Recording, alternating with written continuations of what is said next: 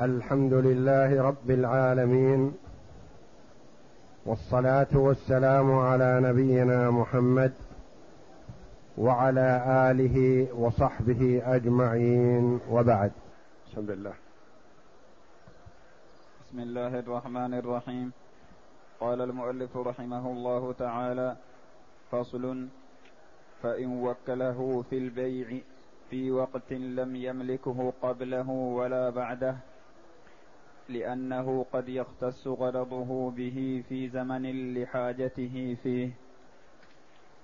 هذا الفصل أورده المؤلف رحمه الله تعالى تحت باب الوكالة في بيان ما أراده وما جاء في ألفاظ الموكل لأن له غرض فيما يقوله مثلا فإذا وكله في أمر من الأمور فالوكيل عليه أن يتقيد بما وكل فيه ولا يتجاوزه لأن إذن الإذن له في هذا التصرف من قبل الموكل. وما لم يرد في التوكيل فهو لم يؤذن له فيه فلا يسوغ له التصرف. يقول رحمه الله فإن وكله في البيع في وقت لم يملكه قبله ولا بعده. وكله في بيع شيء ما في وقت معين. فلا يجوز له أن يبيع قبل هذا الوقت كما لا يجوز له أن يبيع بعد هذا الوقت. فمثلا قال له بع بيتي هذا في شهر رمضان أو بع تجارتي هذه في شهر رمضان. لأن له غرض في هذا. يقول مثلا رمضان أريد أن أتصدق. أريد أن أدفع زكاة مالي. فلك أن تبيعه في رمضان. فما يجوز لك أن تبيعه قبل رمضان؟ لأنه ما أذن لك. فإن خرج رمضان وأنت لم تبعه انتهت الوكالة. أو يقول مثلا بعه في العشر الأول من ذي الحجة لأنه يريد أن يستفيد من القيمة في الحج. فإن حصل البيع في العشر الأول من ذي الحجة حج بقيمة هذا البيت. وإن لم يبع البيت إلا في العشر الأوسط من ذي الحجة مثلا يقول ما أستفيد شيئا ما لي رغبة في البيع. ما دام فاتني الحج ما أريد البيع. أنا أريد البيع في العشر الأول من أجل أن أحج. وما دام أن الحج فات فلا حاجة لي في البيع. وهكذا في سائر الأوقات مثلا والمواسم التي يريدها مثلا. يقول بيعه في شهر كذا شهر شتاء بيعه في شهر كذا في الشهر في الصيف مثلا. له غرض في التحديد في هذا الوقت كأن عليه التزامات عليه ديون عليه حقوق يريد أن يسدد. فإذا فات هذا الوقت ولم يتم البيع فلا حاجة له في البيع حينئذ. وهذا معنى قوله رحمه الله فإن وكله في البيع في وقت لم يملكه قبله. قال بيع في رمضان ما يصح أن يبيع في شعبان. ولا بعده. كذلك غير موكل في البيع في شوال. التوكيل محدد. لأنه قد يختص غرضه به في زمن لحاجته فيه. يعني قصد البيع من أجل غرض صحيح. من غرض عرض الحج غرض الصدقة في رمضان غرض سداد دين مثلا في شهر كذا غرض قضاء حاجة تزويج ونحو ذلك. فإذا فات غرضه هذا فلا حاجة له في البيع فيكون الوكيل غير موكل في البيع حينئذ. فلو باع في غير الوقت المحدد له ما صح البيع ولا نفذ. نعم. وإن وكله في بيعه لرجل لم يملك بيعه لغيره. وإن وكله في بيعه لرجل لم يملك أن بيعه لغيره. أعطاه وكالة. قال أفرغ هذا البيت لزيد بن عمرو بعينه. والوكيل يعرف أن زيد بن عمرو هذا سيدفع القيمة مئة ألف. ثم جاءه شخص آخر للوكيل وقال زيد اشترى البيت بمائة ألف وأنا أدفع فيه مئة وعشرة آلاف. وأنت وكيل فبدل ما تفرغه لذاك بمائة ألف أفرغه لي بمائة وعشرة آلاف. وإن أردت زيادة أعطيتك. فهل يصح؟ لا. لأن صاحب الملك قال أفرغه لزيد بن عمرو فقط. فلا يملك الوكيل أن يفرغه لغيره لأن له غرض. لأن البايع الموكل له غرض. هو يعرف أن البيت قيمته هذه أقل من قيمته المعتادة لكن أراد نفع هذا بعينه مثلا. أو إذا كان حيوان مثلا أراد بيعه على هذا بعينه لأنه يعرف أنه يرفق بالحيوان ويحسن إليه. وإن كان رقيق فيعرف أن هذا مثلا قد يفرغه لطلب العلم أو يفرغه في العمل الخيري ونحو ذلك فهو أراد تخصيص هذا الرجل في البيع. فالوكيل ما يملك أن يفرغه لغيره ولو زادت القيمة. لأن الوكيل متصرف بإذن فلا يملك التصرف خارج ما أذن له فيه. نعم. لأنه قد يقصد نفعه أو نفع المبيع بإيصاله إليه. يقصد نفعه إذا كان القيمة مثلا نازلة أو مناسبة أو نفع المبيع كأن يكون المبيع حيوان مثلا فرس أو نحوه ويحب أن يكون عند هذا الرجل ويحب لأنه أنفع لهذا الفرس إذا صار عند هذا لأنه يعرف أنه يحسن إليه. أو رقيق يعرف أنه سيفرغه للعمل الخيري أو يفرغه لطلب العلم أو نحو ذلك فهو قصد نفع المبيع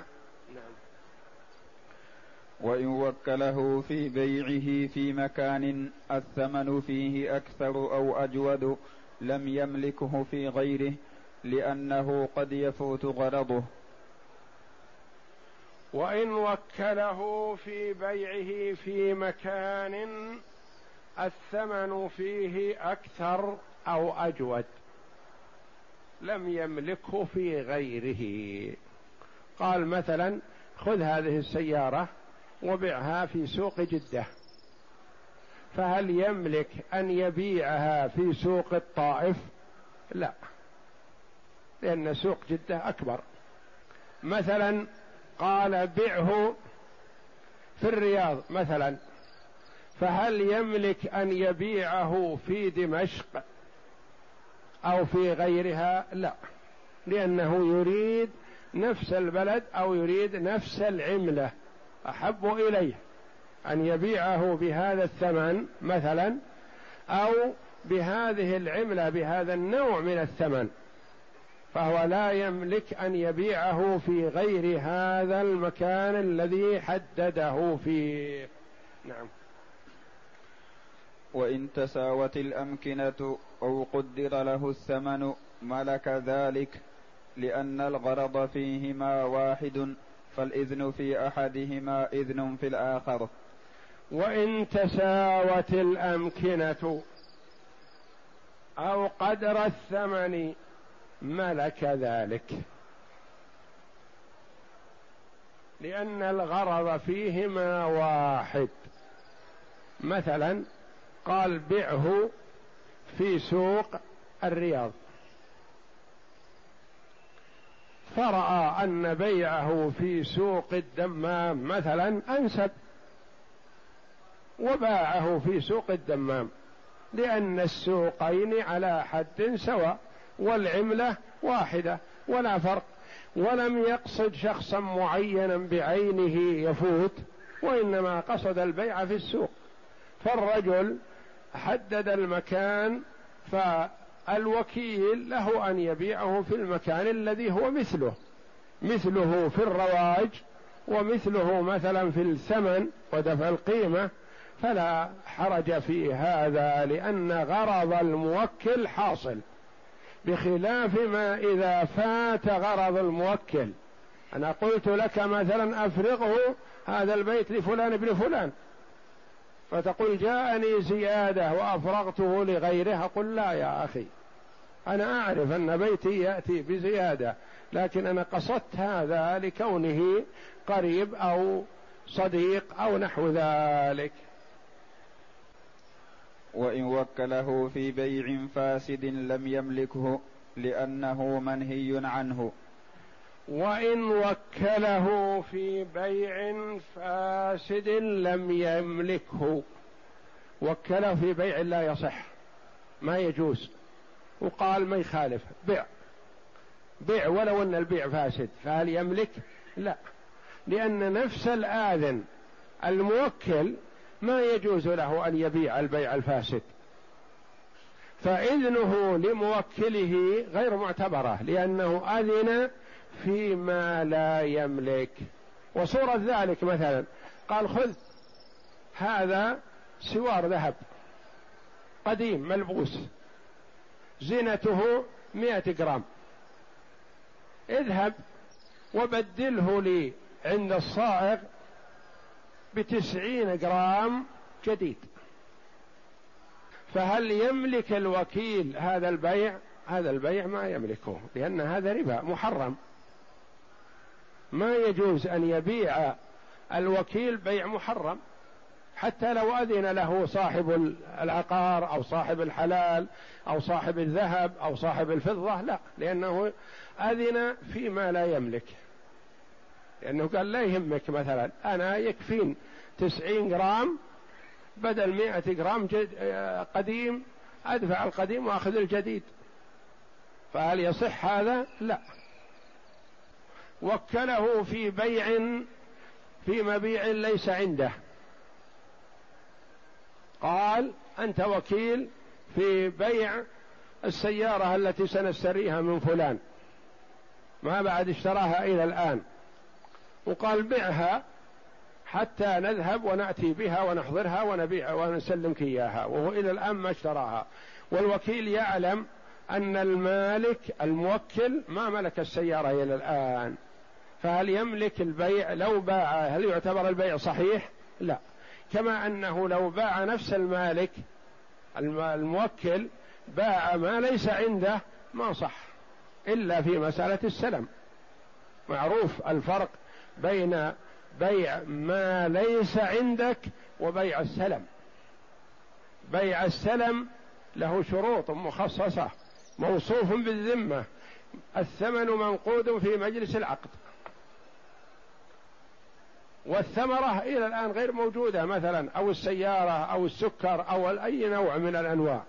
السلم الثمن مدفوع والمبيع غير موجود ولا يملكه حالا البايع لأن المسألة موصوفة. فالسلم صفته خاصة. أما سيارة مثلا في المينا تريد تبيعها هي مع محمد تريد أن تبيعها على زيد وهي لا تزال في ملك محمد على نية أنك إن بعتها على هذا تروح تشتريها من ذاك. نقول هذا ما يجوز حرام. لأنه من بيع ما ليس عندك. فإذا وكله قال بع السيارة التي مع محمد بعها فإذا تم البيع أخبرني أذهب وأشتريها. هل يصح للوكيل أن ينفذ هذه الوكالة؟ لا. مثل مسألة الذهب مثلا لأنه ما يجوز. أو قال له عندنا ذهب بعه واستلم القيمة وإذا استلمت القيمة تعال إلينا نسلمك الذهب تسلمه لصاحبه. هل يصح؟ لا. لأن الذهب بالفضة لا بد أن يكون يدا بيد. ما يجوز أن تقول للرجل بع فإذا بعت تعال نعطيك الذهب لتسلمه للمشتري. ما يتم البيع إلا يدا بيد.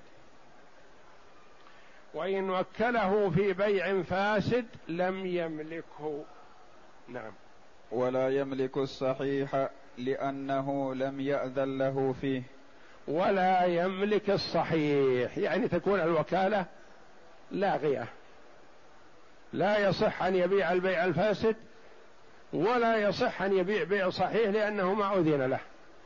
لو اجتهد الوكيل في مسألة الذهب وجاء إلى صاحب دكان مثلا وقال هذا ذهب قديم مئة جرام. أريد مقابله ذهب جديد مئة جرام. فقال لا بأس.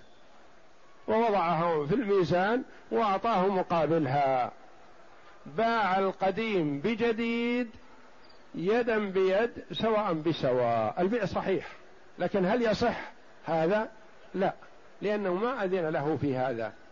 وإنما أذن له في البيع الفاسد والبيع الفاسد غير صحيح. ولم يأذن له في بيع صحيح ما أذن له. أو اجتهد مثلا الوكيل وقال بدل ما أبيع مئة جرام ذهب قديم بتسعين جرام ذهب جديد أبيع مئة الجرام هذه بألف ريال مثلا. باعها بألف ريال. ثم اشترى بالألف ذهب جديد. هذه صورة البيع صحيحة لكن الوكيل ما أذن له في هذا ما وكل في البيع والشراء وإنما وكل في بيع الذهب القديم ببيع ذهب جديد متفاضلا وهذا فاسد ولا يملك البيع الصحيح. لو أن الوكيل فقيه ويعرف أنه ما يجوز بيع مئة جرام بتسعين جرام وأراد أن يصحح. لصاحبه. فباع الذهب القديم نقدا واستلم القيمة. ثم اشترى بقيمته ذهبا جديدا. صورة هذا البيع صحيحة. وهذا هو الواجب مثلا لمن كان معه ذهب قديم يريد إبداله بذهب جديد ما يبدل ذهب بذهب. لأن الصائغ ما يمكن يعطيه ذهب جديد بوزن الذهب القديم. ما يمكن. لابد يكون في فرق. فالصحيح أنه يبيع الذهب القديم بدراهم ويستلمها ثم يشتري بدله ما شاء من الذهب الجديد ويدفع الدراهم. ولو أن الدراهم أخذها من صاحب المحل ثم أعادها إليه لأنه بيع صحيح. باع القديم بنقد واستلمه ثم اشترى الجديد بنقد وسلمه.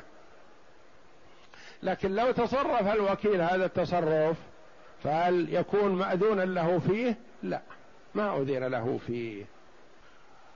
وإن قدر له الثمن في البيع وإن قدر, وإن قدر. له الثمن في البيع لم يملك البيع بأقل منه لأنه لم يأذن له فيه نطقا ولا عرفا. وإن قدر له الثمن قال له بع بيتي هذا أو أرضي هذه أو سيارتي هذه أو متاعي هذا في كذا. بألف ريال بعشرة آلاف مئة ألف بأقل أكثر حدد. فهل يملك أن يبيعه بأقل من هذا؟ لا. حتى لو رأى الوكيل أنه ما يمكن يجيب القيمة التي حددها يرجع المال لصاحبه. ما يسوغ له أن يجتهد يقول أنا حضرت السوق وجدت أحسن من بضاعتنا هذه بأرخص من ثمنها. فأنا اغتنمت البيع لأني أعرف لو أخرناها الأسبوع القادم نقصت أكثر. فأنا اجتهدت وبعت ما حددت أنت بمئة بعته بخمسة وتسعين. والخمسة ما هي بخسارة. فأنا اجتهدت لأن لو أخرناه إلى الأسبوع القادم يمكن ما يجيب إلا ثمانين. فهل يسوق له ذلك؟ لا. ما أذن له. أذن له أن يبيع بمئة. فالوكيل ما يملك أن يبيع بأقل إلا إن التزم في نفسه بذمته على أنه يكمل النقص من عنده فلا بأس بهذا. وهل له أن يبيع بأكثر؟ نعم. ويملك البيع بأكثر منه سواء كانت الزيادة من جنس, من جنس الثمن أو غيره لأنه مأذون فيه عرفا لأنها تنفعه ولا تضره. ويملك البيع بأكثر منه سواء كانت الزيادة من جنس الثمن أو غيره. لأنه مأذون فيه عرفا يعني ما أذن فيه لفظا. قال مثلا بع بيتي هذا أو أرضي هذا أو سيارتي هذا أو متاعي هذا بكذا بمئة مثلا. فأدخله السوق فسيب مئة من أول الأمر. فطلب زيادة فدفع في مئة وعشرة مئة وعشرين مئة وثلاثين فباعه بمئة وخمسين. وصاحبه حدد مئة فقط فباعه بمئة وخمسين. لكن المئة والخمسين هذه مئة دراهم والخمسون دفع عنها عوض أشياء أرض أخرى أو سيارة أخرى أو نحو ذلك فيصح لأنه زاده نفعا فهذا مأذون فيه بالعرف. ما ورد الإذن فيه بالوكالة نطقا أو كتابة وإنما عرف بالعرف أنه ما يكره. قال بيعه بمئة فباعه بمئة وعشرين باعه بمئة وثلاثين فهذا حسن لأنه زيادة والزيادة مطلوبة. ولم يكن البيع على شخص معين لو كان على شخص معين ما جاز له أن يزيد. لأن له غرض في أن يبيع هذا البيت مثلا بمئة على زيد بينما هو يعرف أنه لو باعه في السوق عامة لجاب زيادة لكن هو غرضه نفع زيد لكن إذا كان في السوق ما قصد نفع أحد قال بع هذه السيارة بمئة فساوت مئة وعشرة مئة وعشرين وباعها. هل يصح البيع؟ نعم البيع صحيح لأنه نفعه. وإن باع بعضه بدون ثمن جميعه لم يجز. وإن باع بعضه بدون ثمن جميعه لم يجز.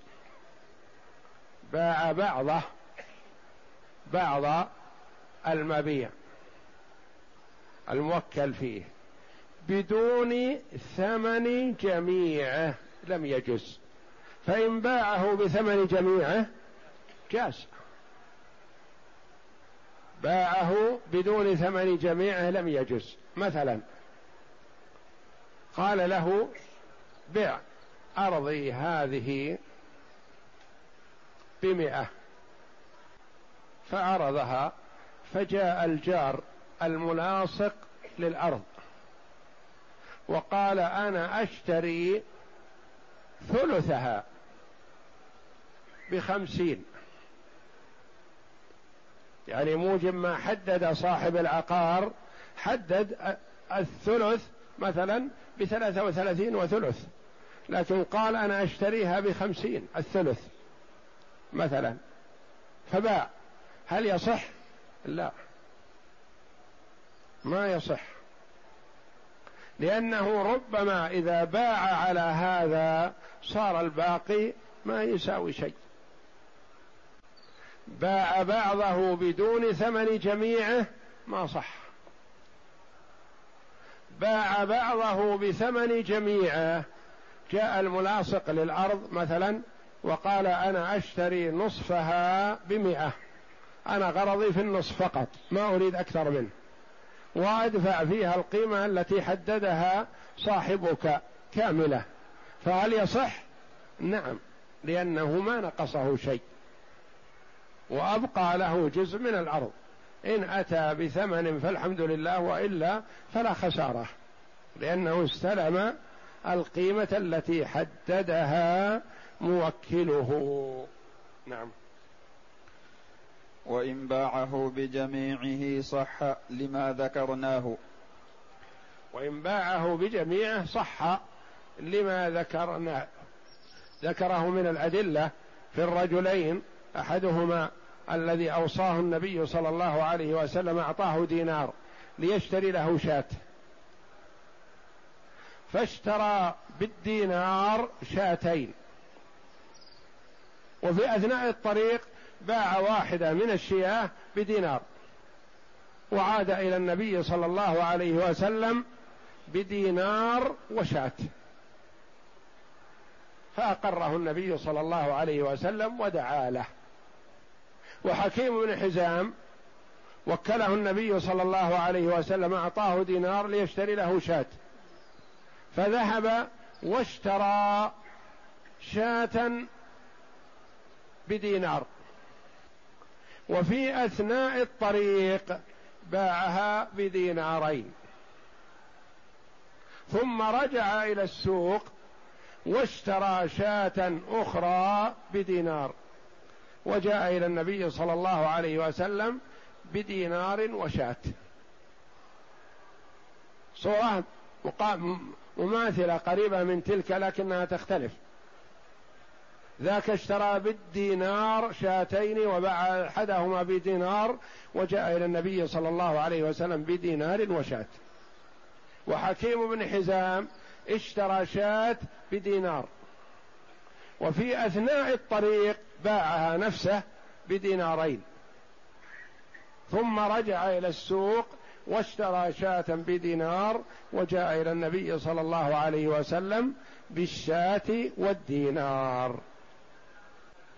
وإن باعه بجميعه صح يعني لأن غرضه حصل وقد كسب زيادة. نعم. وله بيع باقيه لأن لأنه إذن فيه. ويحتمل ألا يملكه لأنه حصل غرضه ببيع بعضه فلا يبقى الإذن في باقيه. ويحتمل أن لا يملكه حتى لو باعه بكامل الثمن. قال يحتمل أن لا يملك ذلك لأن له غرض في بيع الجميع بالثمن الذي حدده. نعم. وإن وكله في شراء شيء لم يملك شراء بعضه لأن اللفظ لا يقتضيه. وإن وكله في شراء شيء لم يملك شراء بعضه. قال له اشتر لي تلك الأرض. مثلا. بما تساويه. فذهب ليشتري هذه الأرض فوجدها مملوكة لزيد وعمر فاشترى نصيب زيد وجاء ليفرغه. فهل يصح؟ لا. لأنه اشترى بعض ما وكله فيه. ويقول لا حاجة لي أنا في مشاركة زيد أو عمرو. أنا أريد تشتري لي أرض أملكها وحدي ولا أريد ان قال نشتري نصيب الآخر قال وإن كان. ما أريد. لأن الآخر إذا علم أنني اشتريتها ربما يتضرر فيها أو يزيد في الثمن أو نحو ذلك. فلا ينفذ تصرفه حينئذ. أو قال له اشتر لي مئة كيلو من البر أو من الرطب. فذهب إلى السوق واشترى له خمسين كيلو وأحضرها. فهل تصح هذه الوكالة؟ ينفذ هذا التصرف؟ لا. قال أنا أريد مئة كيلو. إن حصلت في السوق مئة كيلو فأنا أريد هذا. أما خمسين كيلو ما تقضي حاجتي ولا حاجة لي فيها. لم يملك شراء بعضه. وإن قال له بعه بمئة درهم فباعه بعرض يساوي أكثر منها لم يجز لأنه لم يأذن فيه نطقا ولا عرفا. وإن قال بعه بمائة درهم فباعه بعرض أو بعرض يصح يساوي أكثر منها لم يجز. قال له مثلا خذ هذه السيارة فبعها بثمانين وشيء آخر يساوي أربعين. باع السيارة بثمانين استلمها وعرض العرض الشيء غير المحدد غير النقد. باعها بثمانين وعرض يساوي أربعين. هو حدد له مئة والآن أصبح كأنه باع بمئة وعشرين. فهل يصح؟ لا لأنه قال أنا غرضي بمئة. ما أريد ثمانين. ثمانين ما تقضي حاجتي ولا حاجة لي بهذا العرض الذي اشتريته. فما يصح حتى لو كان بزيادة. وإن قال بعه بمائة درهم فباعه بعرض يساوي أكثر منها لم يجز لأنه لم يأذن فيه نطقا ولا عرفا.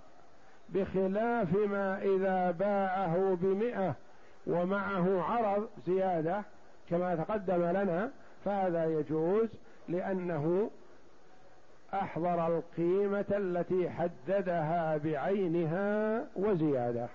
نعم. وإن باعه بمئة دينار أو بتسعين درهما وعشرة دنانير ففيه وجهان. أحدهما لا ينفذ لأنه خالفه في الجنس كالتي قبلها والثاني ينفذ لأنه مأذون فيه عرفا لأنه يرضى الدينار مكان الدرهم عرفا. وإن وكله وإن باعه بمئة دينار. قال مثلا بع هذا الشيء بمئة درهم. فذهب به إلى السوق وباعه بدل مئة درهم بمئة دينار. ومن المعلوم أن الدينار يساوي 12 درهم. فهو باعه الدرهم بدينار. وهذا في زيادة. قال يحتمل أن ينفذ لأنه زاده. بدل ما باعه بمئة درهم باعه بمئة درهم بمئة دينار. ومئة الدينار تساوي ألف ومئتي درهم. فهو أكثر من القيمة. قال هذا صحيح. ويحتمل ألا يصح. لما؟ لأنه لم يتقيد بما وكله به. قال بعه بمائة درهم. فهو باعه بغير.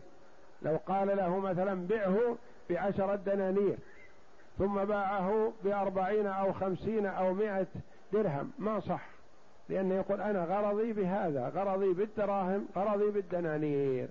فهذا فيه احتمال الصحة لكونه زاده خيرا ويحتمل ألا يصح لأنه لم يتقيد بما وكله فيه. نعم. وإن وكله في بيع عبيد أو شرائهم ملك ذلك صفقة واحدة وصفقات لأن العرف جار بكلا الأمرين.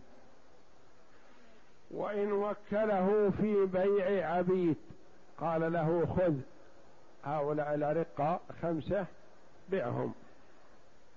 أو قال له خذ هذه خمسة الأبعرة بعها.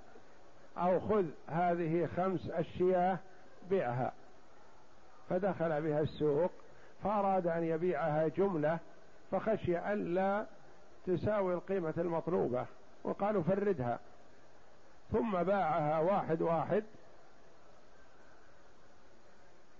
صح لأن الغرض البيع وقد حصل. أو باعها دفعة واحدة.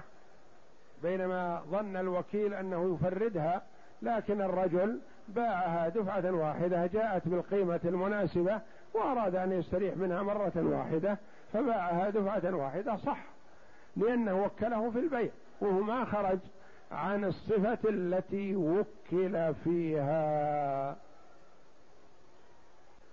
لأن العرف جار بكلا الأمرين سواء باعها صفقة واحدة أو باعها مجزأة كل واحد على واحد. نعم.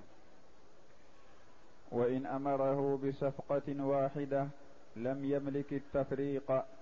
وإن أمره بصفقة واحدة لم يملك التفريق.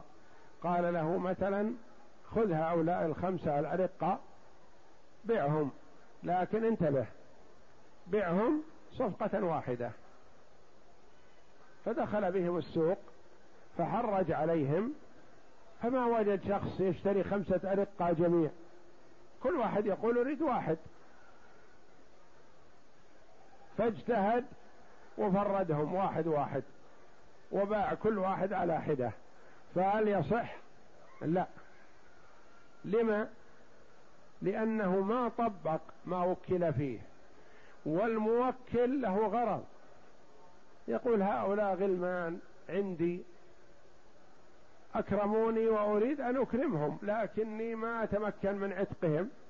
فأردت أن أبيعهم على شخص واحد يجتمعون عنده. ما أريد أفرقهم أريد يجتمعون عند شخص. فله غرض في البيع صفقة واحدة فلا يملك الوكيل التفريق. نعم. فإن اشتراهم صفقة واحدة من رجلين جاز لأن الصفقة من جهته من جهته واحدة. فإن اشتراهم صفقة واحدة من رجلين قال له مثلا ادخل السوق واشتر لي خمسة أرقة فدخل السوق فما وجد خمسة أرقة يباعون صفقة واحدة. وجد مع هذا واحد ومع هذا اثنين ومع هذا اثنين. قال أريد أشتري منكم الخمسة جميع. فاشترى الخمسة جميع بصفقة واحدة صح. لأن ذاك ليس له غرض في كونهم مثلا من رجل واحد إنما غرضه أن يكونوا جملة أن يكونوا جميع خمسة. فاشترى الخمسة بصفقة واحدة صح. نعم. لأن الصفقة من جهته واحدة لأن المشتري الذي هو الوكيل اشترى بصفقة واحدة. قال أنا أريد أن يكونوا بصفقة واحدة لا أريد أجزأ من كل واحد أشتري واحد وإنما أريد هم بصفقة واحدة يعني شروة واحدة جميع. فله ذلك. والله أعلم. وصلى الله وسلم وبارك على عبده ورسول نبينا محمد وعلى آله وصحبه أجمعين.